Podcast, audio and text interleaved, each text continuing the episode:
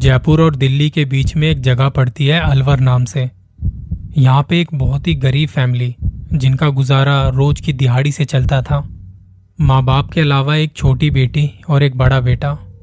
दोनों एक ही स्कूल में पढ़ते थे।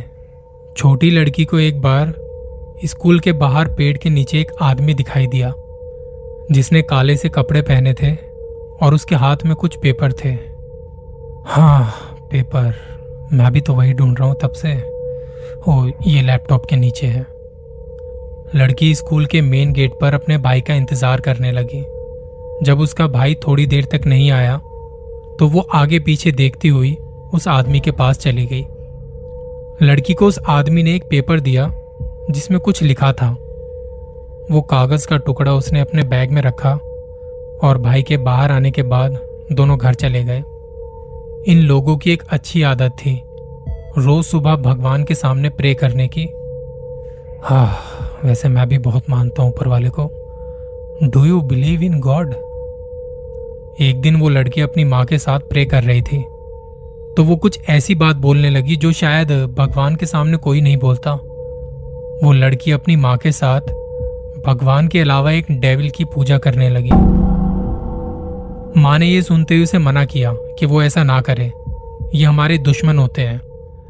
लड़की कहती, माँ, हम अपने लिए तो प्रे करते हैं, पर इनके लिए कोई प्रे नहीं करता। हो मेरे बच्चे कितनी भोली है। माँ की बात सुन के लड़की तब तो रुक गई, पर अब वो अपनी माँ से छिपके डेविल की पूजा करने लगी।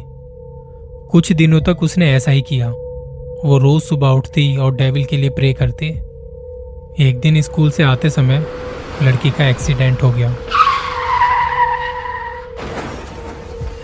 उसे हॉस्पिटल ले जाया गया, पर वो नहीं बच पाई। ओम शांति। घर वालों के पास इतने पैसे नहीं थे कि उसको दफना सके। आसपास से किसी ने भी तब उनकी मदद नहीं की। कहा गए वो चार लोग जिनका ज़िक्र हम अक्सर करते हैं? फिर एक आदमी आया उनकी फैमिली के पास। वो दिखने में लंबा चौड़ा सा था। वो आते ही बोला, मैं देख लूँगा इस लड़की का जो खर्चा होगा। आप फ़िक्र ना करें। और अब से आप लोगों का ख्याल भी मैं ही रखूँगा। माँ बाप एक दूसरे की शक्ल देखने लगे। उन्होंने पूछा, आप हो कौन? तब उस आदमी ने कहा कि, मैं ये तो नहीं बता सकता कि मैं हूँ कौन। लेकिन ये एक ही लड़की थी जो मेरे लिए प्रे करती थी। ये सुनते ही माँ को वो बात याद आ गई, जब उनकी लड़की एक डेविल के लिए प्रे कर रही थी। तो क्या वो आदमी जो इनके पास आया था, वो वही डेविल था जिसके लिए लड़की प्रे करती थी? ये दूसरी कहानी आपको एक लड़की की आवाज़ में सुनाई देगी। मैं इनका नाम तो नहीं बता सकता, पर ये कश्मीर से हैं। आपको भी अपनी कहानी शेयर करनी है तो डिस्क्रिप्शन में एक व्हाट्सएप नंबर है। वहाँ रिकॉर्ड करके भेज दीजिए। चलिए तो फिर कहानी सुनते हैं।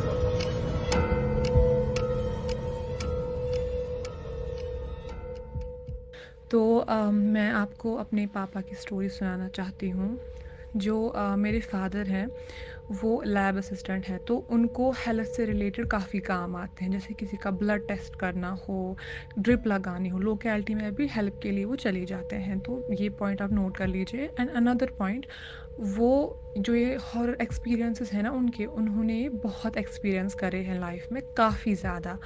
तो जो मेरे पापा है, वो, उन्होंने मुझे स्टोरी सुनाई back when I was in fourth standard अभी मैं हूँ सोलह साल की एम एन नाइन्थ स्टैंडर्ड तो जो मेरे पापा है वो रात के बारह, साढ़े बारह बजे सोए हुए थे। कुछ कुछ ऐसी ही टाइमिंग थी। एक्यूरेट तो नहीं बट मतलब अप्रॉक्सीमेटली ऐसी ही कुछ टाइमिंग थी। तो बाहर से नॉक हुआ। मेरी दादी जो है, वो उस रूम में सोती थी, जो दरवाजे के पास ही है। जो मेन दरवाज़ा है घर का, उसके पास ही सोती एक रूम में, मेरे दादू और दादी। तो मेरी दादी ने सुना और मेरे दादू को बोला कि कोई नॉक कर रहा है बाहर। तो वो लोग बाहर गए और उन लोगों ने देखा कि कौन है टॉर्च ऐसे मार के उधर साइड ही में विंडो है एक दरवाजे दरवाजे के साइड में ही विंडो है एक, जहाँ से दिख पाता है अच्छे से कि कौन है, कौन नहीं बाहर। तो उन लोगों ने देखा कि हमारे ही एक लोकेलिटी में एक बंदे थे बाहर, जो जो नॉक कर रहे थे और बोल रहे थे, उधर है क्या? ऐसे जो मेरे पापा है। तो यहाँ पे विंटर सीज़न में ना बहुत ज़्यादा जानवर आ जाते हैं पे जब बर्फ़ होती है जानवर भी दिखते हैं या कुछ और हॉरर चीज़ें भी दिखती है यहाँ पे तो मतलब एक्सपीरियंस कर पाते हैं लोग किसी का रोना वोना रात को ऐसी चीज़ें यहाँ पे होती रहती है। तो तब भी आ, क्या था तब भी बर्फ़ ही पड़ रही थी तो उन्होंने जब देखा बाहर तो उधर देखा कि एक जो वो थे, वहाँ पे वो अंकल थे, वो जानने वाले थे कि मेरी दादी ने दरवाज़ा खोला क्या ठीक है, सब कुछ, इतनी रात को क्या हुआ। उन लोगों ने बोला कि, प्लीज़ अपने बेटे को बुलाए मतलब मेरे पापा को बिकॉज़ उनके पापा के जो अंकल थे ना, उनके पापा की काफ़ी तबीयत ख़राब हो गई है, उनको ड्रिप विप लगाना है, उनको फीवर ज़्यादा चढ़ रहा है, वो बिल्कुल मूवमेंट नहीं कर पा रहे हैं एक्चुअली वो पैरालाइज थे उस टाइम पर तो मतलब उनकी लेकिन हालत काफ़ी ख़राब थी, वो ये उनका पसीना उनका पसीना छूट रहा था, उनको काफ़ी बुखार था, वो काफ़ी बीमार थे तो मेरे पापा को बुलाए कि हाँ ऐसे इसके साथ चले जाओ, इनको हेल्प चाहिए तुम्हारी। मेरे पापा भी गए एज मैंने बोलो, लोकेलिटी में काफ़ी हेल्प वेल्प करते थे। मेरे पापा ने कपड़े शपड़े पहने गर्म वर्म तो निकले उनके साथ। तो चलते चलते ये जो अंकल थे और मेरे पापा, ये अच्छे जानने वाले थे एक दूसरे के, अच्छे से जानते थे, एक दूसरे को बात करते करते चल रहे थे। हाँ ऐसा हुआ, वैसा हुआ कि ऐसे बीमार है, वैसे बीमार है, क्या करें, हम परेशान हो गए। तो वो चलते चलते ना एक जगह पे आ गए, वहाँ पे एक चिनार का पेड़ है। वहीं से उनको क्रॉस करके उन अंकल के घर जाना था। तो वो जो चिनार का पेड़ था ना वहाँ पे, वो आज भी है, यहाँ पे वो चिनार का पेड़, वो आज भी है। और मैं वहाँ गई हूँ। यहाँ के लोगों की भी बहुत थ्योरीज है, बहुत एक्सपीरियंस है उस चिनार को उस चिनार के पेड़ को लेके। तो वो वहाँ से जब गुजरे ना तो मेरे पापा को क्या दिखा? मेरे पापा को दिखा कि वहाँ पे रात के एक बजे, साढ़े बारह बजे, एक लड़की लंबे बाल करके, काफ़ी खूबसूरत लड़की मतलब एक जैसी परी होती है ना, वैसे पापा ने वैसे डिस्क्राइब किया उसको कि इतना प्यारा सूट, इतना प्यारा जोड़ा पहना था उसने। वो कंगी कर रही थी और बहुत मीठी आवाज़ में गुनगुना रही थी।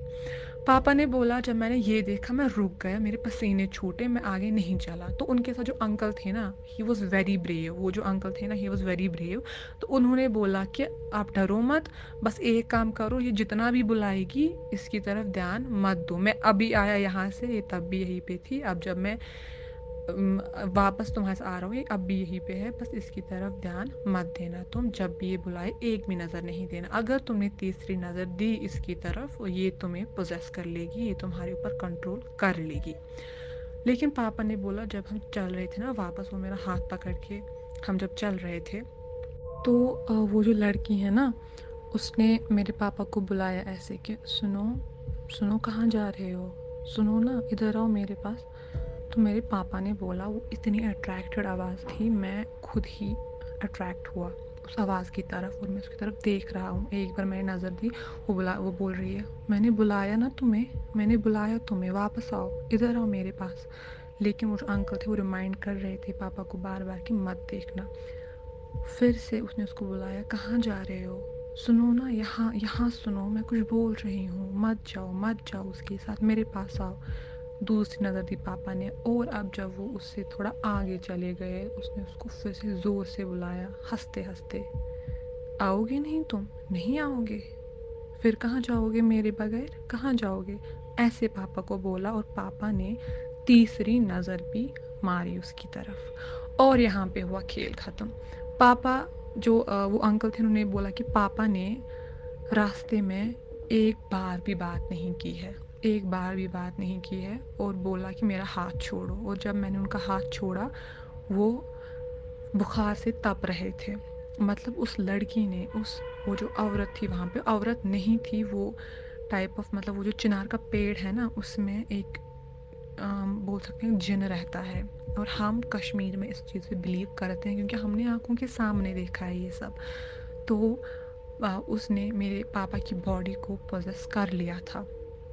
तो वो जब पहुँचे ना, वो जब पहुँचे वो अंकल के घर जब वो पहुँचे, उन्होंने देखा कि उधर जो जो मेरे पापा है, उन्होंने ऐसे एक्ट किया, अंकल ने बोला ऐसे कि वो आए, बैठे, उनके सामने हमने चाय की कुछ रखी और वो ऐसे खाने लगे जैसे उन लोग उन्होंने कुछ ज़िंदगी में खाया ही नहीं था, ऐसे खाने लगे।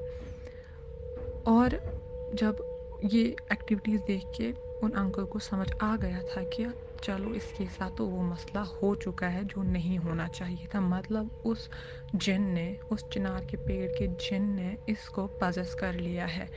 और इतना सब खाने के बाद उधर काफ़ी खाना था मतलब और बाकियों के लिए उन्होंने वो सारा खा लिया। और जब वो अंकल ने उनको बोला कि तुम्हें क्या हुआ? पागल हो गए? कैसे खा रहे हो? जानवरों की तरह। तो मेरे पापा ने ऐसा थप्पड़ मारा है उनको कि वो दूर जा गिरे कोने में। वो जो अंकल थे ना, उनको ऐसा थप्पड़ मारा कि वो एक दूर कोने में जा गिरे। इसी के साथ वो जो बूढ़े अंकल बीमार थे, उनके ऊपर चढ़ के उनको बहुत मारा उनकी ड्रिप निकाली उनको बहुत मारा और उसको उनको मतलब बहुत सारे लोग लगे काबू करने में मेरे पापा को और फिर उनको दूसरे रूम में बंद रखा जब तक मौलवी साहब को बुलाया गया।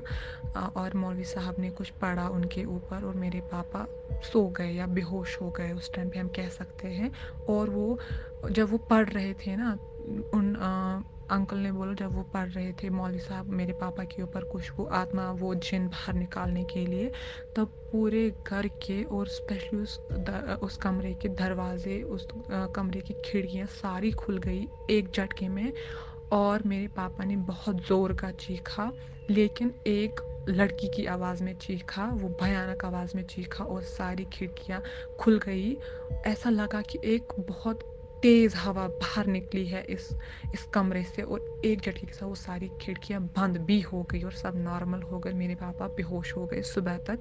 वो उन्हीं अंकल के घर पे थे। सुबह जब उठे, मेरे पापा को कुछ याद नहीं था, हुआ क्या था और मेरे पापा इतने डर गए थे कि वो दो दिन तक उन्हीं अंकल के घर पर रुक गए कि मुझे उस रास्ते से दोबारा नहीं जाना है। और फिर दो तीन दिन बाद मेरे पापा जब थोड़े ठीक हुए, उस ट्रामा से थोड़े से निकले, वो फिर अपने घर आ गए। और ये जो चिनार का पेड़ है ना इसके बारे में आपको बात बताती हूँ। ये जो चिनार का पेड़ इसको एक बार काटने की कोशिश की थी और जब इसको काटा ना वो जो इनको काट वो जो अंकल इस पेड़ को काट रहे थे वो वो अंकल थे आम, उस पेड़ पे तो वो गिर गए। मतलब वो काटते काटते उस पेड़ को गिर गए। इत, मतलब इतनी स्ट्रंग थे उस पेड़ में कि कोई उसको मतलब अगर हाथ लगाए ना उसके साथ कुछ ना कुछ गलत हो जाता है। और वन मोर थिंग ये जो अंकल थे मेरे पापा के साथ जो इनको लेने आए थे वो उनकी भी डेथ हो गई, फिर एक दो साल बाद वो भी पेड़ से गिर गए आउट ऑफ़ लाइक नोवेयर कुछ किसी को पता नहीं है कैसे तो ऊपर पेड़ पे थे और वो पेड़ से गिर गए और उनकी डेथ हो गई। तो ये बात रही है जब मेरे पापा, ये जो बात मैंने आपको, आपके साथ स्टोरी शेयर की जब मेरे पापा की शादी नहीं हुई थी, ये तब की बात है। और इवन ऐसे बहुत ही हॉरर एक्सपीरियंसेस हुए हैं मेरे पापा के साथ। हमारी स्टोरीज को इतनी मोहब्बत और प्यार देने के लिए बहुत बहुत शुक्रिया। जल्दी मिलेंगे कुछ और कहानियों के साथ। दुआओं में याद रखना।